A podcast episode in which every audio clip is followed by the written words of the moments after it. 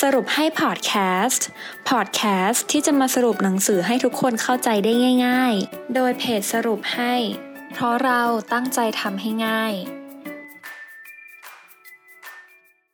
สวัสดีค่ะ ยินดีต้อนรับเข้าสู่สรุปให้พอดแคสต์นะคะสำหรับพอดแคสต์ในตอนนี้ มิ้นจะมาสรุปหนังสือที่ชื่อว่า Restaurant 101 สำหรับหนังสือเล่มนี้นะคะ เขียนโดยพี่ต่อเพนกวินหรือว่าคุณธนาพงษ์วงชินศรีนะคะ ถ้าใครเคยมีโอกาสได้ไปกินร้านเพนกวินชาบูนะคะ ก็คือเจ้าของร้านเนี่ยก็คือคนที่เขียนหนังสือเล่มนี้นั่นเองค่ะ และพี่ต่อเนี่ยก็ยังมีเพจต่อเพนกวินผู้ชายขายบริการนะคะ ที่เขาจะชอบเขียนเรื่องราวเกี่ยวกับธุรกิจ และการทำร้านอาหาร หรือว่าประสบการณ์ของเขาในการทำธุรกิจนะคะ และเขาก็ยังเขียนหนังสือ Restaurant Bible ที่เกี่ยวกับร้านอาหารด้วยเช่นกันนะคะ สำหรับคอนเซปต์ของหนังสือเล่มนี้ Restaurant 101 นะคะ เป็นการบริหารร้านอย่างมืออาชีพนะคะ เพราะว่าคือมันไม่ใช่แค่ธุรกิจร้านอาหารค่ะ แต่ว่ามันเป็น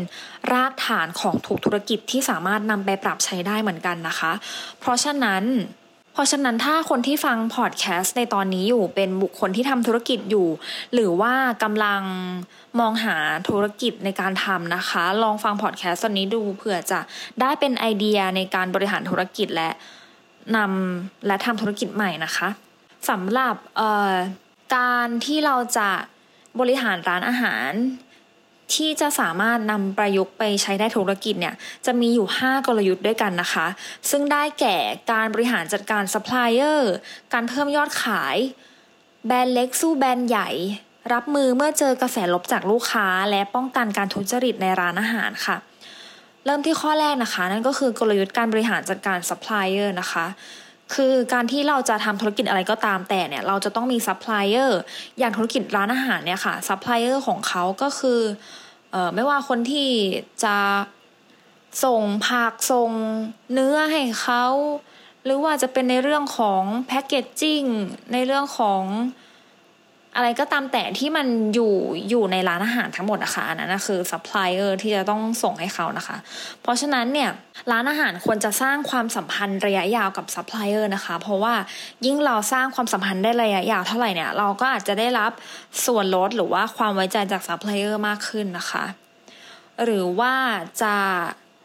นอกจากจะมีซัพพลายเออร์ระยะยาวเนี่ยอีกอย่างที่อย่าลืมคือต้องมีซัพพลายเออร์สำรองด้วยนะคะ อันนี้ในกรณีที่ซัพพลายเออร์เจ้าที่เราดีลอยู่ประจำเขาอาจจะมีปัญหาหรือว่าเกิดอะไรก็ตามแต่เงี้ยค่ะ คือเราสามารถก็ยังมีซัพพลายเออร์สำรองให้เราใช้บริการได้เหมือนกัน และอีกอย่างก็คือที่ทุกคนจำเป็นต้องทำนะคะ คือการเปรียบเทียบราคาตลอดเวลานะคะ ไม่ใช่ว่าเราใช้บริการของซัพพลายเออร์ เจ้าเนี้ยอยู่เจ้าเดียวแล้วเราก็จะใช้อยู่เจ้าเดียว อันนี้อาจจะเป็นข้อเสียเนาะการที่เราหมั่นเปรียบเทียบราคาตลอดเวลาเสมอค่ะ มันก็อาจจะทำให้เราสามารถ save cost ในการทำธุรกิจของเราไปได้เยอะนะคะ เราอาจจะไปเจอซัพพลายเออร์ที่ราคาถูกกว่านี้ และคุณภาพก็เหมือนกันหรืออาจจะดีกว่าด้วยซ้ำแบบนี้นะคะเพราะการมีซัพพลายเออร์ดีเนี่ยถือว่าเรามีชัยไปกว่าครึ่งเลยค่ะ เพราะฉะนั้นเลือกซัพพลายเออร์ที่ดีและเหมาะสมกับธุรกิจของเราให้มากที่สุดนะคะ ต่อไปเป็นเรื่องของการเพิ่มยอดขายนะคะสำหรับการเพิ่มยอดขายเนี่ยก็จะได้แก่การจัดเซตเมนูนะคะ จะสังเกตได้ว่าเวลาเราไปร้านอาหาร อย่างเช่นร้านอาหารในห้างอะค่ะ แล้วเขามีเมนูที่เป็นจัดเซตมาให้แล้วอะเช่น มีข้าว มีจานหลัก มีเอ่อมี Appletiser แล้วก็มีน้ำให้ด้วยจัดเซตเหลือเหลือเซตละร้อยเก้าเก้าแต่ในขณะที่ถ้าลูกค้าซื้อแยกอาจจะ อาจจะเป็น 299 หรือ 399 โดยได้สามเนี่ยค่ะ พอลูกค้าเห็นแบบเนี้ยเขาก็รู้สึกว่าเอ้ยมันคุ้มแล้วเราก็ไม่จำเป็นต้องสั่งแยก แล้วเราสั่งเซตเดียวเราก็ได้หลายอย่างเนี้ยมันทำให้เหมือนทางจิตวิทยาค่ะทำให้เรารู้สึกว่าคุ้มอะเราก็จะสั่งเซตเมนูนะคะ ยิ่งเรายิ่งเราเอ่อจัดเซตเมนูเยอะๆเนี่ย ลูกค้าก็มีมีสิทธิ์ที่จะมีโอกาสเลือกนะคะ อันนี้ก็เป็นหนึ่งในการเพิ่มยอดขายอย่างหนึ่งของร้านอาหารนะคะ หรืออีกอย่างที่สำคัญคือการใส่ใจช่องทางออนไลน์นะคะ อันนี้ก็อย่างที่เราเห็นนะตั้งแต่มีโควิดนะคะ การที่ร้านอาหารจะปรับตัวให้ยังอยู่ได้เนี่ยก็คือจะต้องมาขายออนไลน์นะคะ อย่าละเลยเนาะเพราะว่าเดี๋ยวนี้ลูกค้าเนี่ยเขามักจะดูรีวิวร้านอาหารผ่านช่องทางออนไลน์ Facebook YouTube IG ซึ่งยอดขาย เดี๋ยวนี้ค่ะก็จะมาจากช่องทางออนไลน์เป็นหลัก ส่วนอีกอย่างนะคะที่จำเป็นเลยเนี่ยพยายามจัดแต่งแล้วก็ถ่ายรูปเพื่อเพิ่มมูลค่าของอาหารนะคะ บางทีอาหารที่เราเห็นว่า โอ้ อันนี้มันเป็นอาหารแบบโบราณดูหน้าตาไม่สวยงาม แต่ถ้าเรานำมาเปลี่ยนแพ็กเกจจิ้งหรือว่ามีการตกแต่ง อาหารให้มันน่ากินขึ้นมากกว่าเดิมนะคะ มันก็อาจจะทำให้ลูกค้าเนี่ยอยากซื้ออาหารของเราแล้วก็จะสามารถเปลี่ยนสินค้าที่อาจจะดูน่าเบื่อน่ะกลายเป็นสินค้าที่ขายดีได้ก็ได้นะคะ ต่อไปค่ะจะเป็นกลยุทธ์แบรนด์เล็กสู้แบรนด์ใหญ่นะคะ การที่แบรนด์เล็ก ร้านอาหารเล็กๆ อย่างเราเนี่ยจะสู้แบรนด์ใหญ่ อย่างเช่นร้านอาหารในห้างได้เนี่ย คือเราจะต้องแตกต่างนะคะ เราจะต้องทำอะไรที่แตกต่างออกไป หรืออีกอย่างคือเราจะต้องมีความรวดเร็วในการให้บริการลูกค้านะคะมินคิดว่าการทำร้านอาหารและความรวดเร็วเนี่ยเป็นสิ่งที่ต้องมาคู่กันมาก ๆ คือไม่ว่าคุณจะมีลูกค้าเยอะลูกค้าน้อยขนาดเนี่ยขนาดไหนเนี่ยการบริหารจัดการในการเสิร์ฟอาหารเนี่ยควรรวดเร็วเสมอค่ะ คือไม่สำคัญว่าเราจะเล็กหรือใหญ่นะคะ อยู่ที่ใครได้ใจลูกค้ามากกว่ากันเนาะเพราะฉะนั้นเนี่ยทำอะไรก็ได้ค่ะ ให้เราได้ใจลูกค้าและลูกค้าก็จะกลับมาซื้อของเราเอง กลยุทธ์ต่อไปนะคะ รับมือเมื่อเจอกระแสลบจากลูกค้านะคะ อันนี้หลายคนอาจจะเห็นนะคะ เพราะว่าสมัยนี้เนี่ยถ้าลูกค้าไม่ถูกใจอะไรหรือไม่ชอบอะไรก็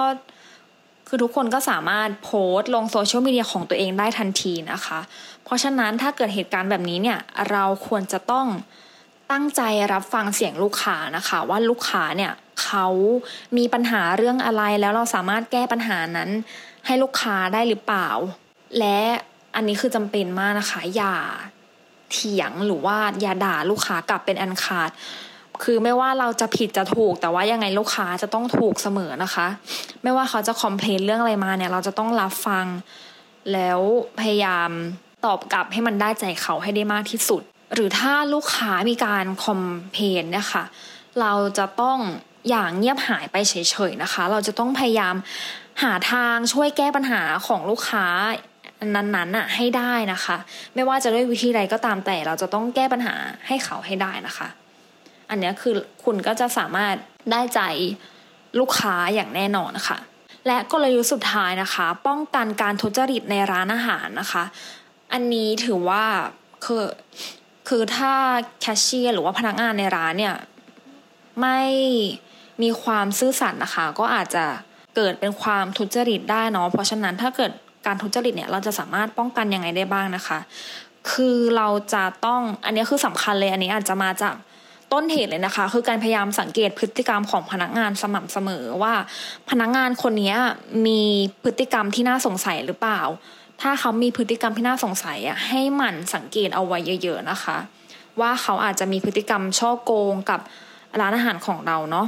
หรือที่สำคัญเลยค่ะ ใช้ระบบ POS นะคะ หรือว่าระบบที่เดี๋ยวนี้ทุกคนอาจจะเห็นในร้านอาหารที่เขาเป็น